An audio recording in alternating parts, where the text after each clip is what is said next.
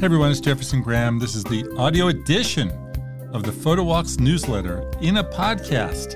And today we're talking about tagging photos because everybody, everybody has a really hard time finding their stuff, finding their pictures because they're scattered all over the place, right?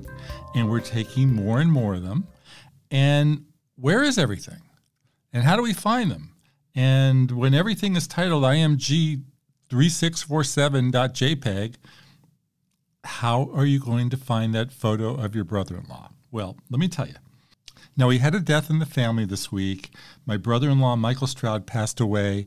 And what happens after a death is people get together, they mourn, they cry, and they look at pictures, right? And so I'm the photographer in the family, I'm the archivist, and I spent days pulling in as many of the photos as I could find for the memorial. But it's hard um, because, you know, is there a Michael folder? Is there a family folder? Is there a Hanukkah folder? Yes, there's all of, all of those. And um, it's like I said, it's hard, but I've got some pretty good solutions here today. Um, I also want to say that death is inevitable, and I don't care how young or old you are. You're going to be in the you are going to be put into the position of searching for photos like this at some point, and also dealing with pesky things like passwords to the digital archive. So a lot of ideas here going on about how to handle this stuff. But let's start with tagging. Okay, tagging is one of the great new tools of our digital time if you use Google Photos or the, the, the Photos app on the iPhone. Tagging works really well there. Now, let me back up. Old photo albums, fantastic. You knew exactly where they were, you knew what was in them. Finding stuff was easy, right? Just look for the color of the album and you knew what was in there. In the digital age, we're looking at thousands of photos on our phone or on social media, and locating the exact shot we want is again, really tough. You're, t- you're listening to somebody who shot over 22,000 images last year on the iPhone alone, as well as thousands and thousands on a GoPro and my Sony's. So that's a lot to archive. So the initial thing is well, why don't you just rename every file? Why don't you add a caption every file? Uh, doesn't really work when you shoot 22,000 plus images, right? Uh, so we have to go to tagging. Um, on Google Photos, you hit the search bar and a bunch of faces will show up with Google automatically grouping photos of your closest family members. For the folks outside your circle, you're going to have to do a little work because Google is showing you a group of faces most of them will have their name under there because they figured it out, but a lot of them won't. So you will click an untagged face. Google will direct you to name this person. Do so. He and sh- he or she is now duly tagged, easier to find. And when you take new pictures of that person, voila, he or she will be tagged. So it's going to really help. On the iPhone, in the Photos app, click Albums, scroll down for people and places to see who already has been tagged. They figure out you, they figure out your wife, your husband, your kids, your uncle, your brother, uh, stuff like that. It's the other people. So to add new tags, open up the camera roll, scroll through, scroll through your library. When you find a face that's not tagged, click on the Info tab, which is at the bottom of the screen next to the trash can look at the photo again, you will see a tiny little circle at the bottom of the image with a face on it. Click on it and tag with name as directed. Congratulations, you are now tagged. Let's talk about sharing family photos. So, after Michael died, I started pulling pictures because I figured I would put a little memorial video together, which which I've done in the past. Uh, in this case, I just put a web page together, a gallery, and I really like this. You don't need the music. You, um, you know, if if a bunch of people get together, I will do this. But for right now, people just want to look at the pictures, and I subscribe to the SmugMug website.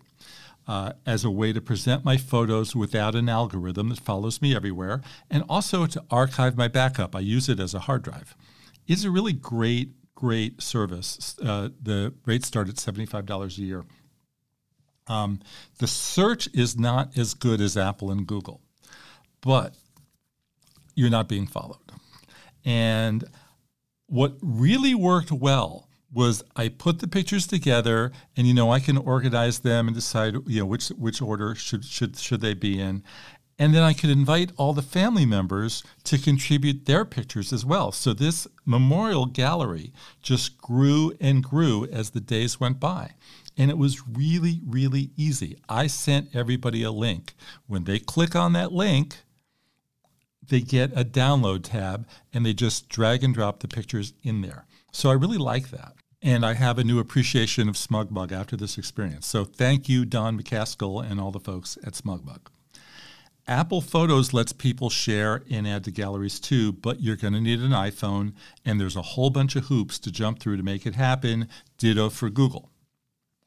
On back to tagging, you know, another way to find photos on your phone is to create albums in Google Photos or the iPhone Photos app. However, there are several more steps involved in tagging, and you're not assured that the photos of, say, Jack or or um, Jim or whoever would necessarily show up in a search for the Los Angeles album if they were untagged. Maybe they would, maybe they wouldn't. Maybe you would remember that Jack and Jim were in that album, but I'm betting you wouldn't. So trust me, tags work better. Now, getting back to the American way of death. Keys to the digital archive. Now that you've tagged and perhaps done a better job of labeling your photos, do me a favor share your passwords with loved ones. When Michael was in the hospital, his phone went dead and they were not sure how they were going to open up the phone. Luckily, they were they found a charger and somebody knew the password, but they got through. But let's assume that you couldn't get through.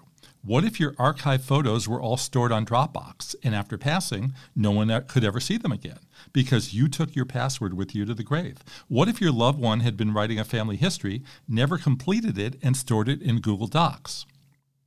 Nobody could access it without the password. So, for somebody who lives with you or knows you really well, they should have your sign in keys for Apple, Facebook, Dropbox, Microsoft, and Google primarily. If you have a password manager like I do, Dashlane, share the master password with your loved one and vice versa.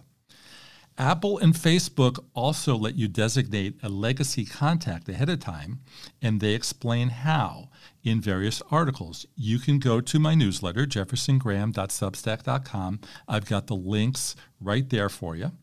Google and Facebook offer the same free services. So, in in closing, tag, tag, tag. Again, I shot over 22,000 photos on my iPhone last year and tens of thousands more on my Sony and GoPro. You may shoot less than I do, but let's face it, you're probably shooting more than ever, and you're easily amassing thousands and thousands and thousands of new images. What are you going to do? There's no getting around it. If you want to find stuff, you're going to have to take the time and tag. It doesn't take that long, it's not that hard, and it sure pays off. Have I missed any of your favorite tagging tips? Because I'd love to hear from you. Drop me a line on Twitter or Instagram where I'm at Jefferson Graham. Don't forget to subscribe to the newsletter, jeffersongraham.substack.com. Thanks everyone for listening and tag!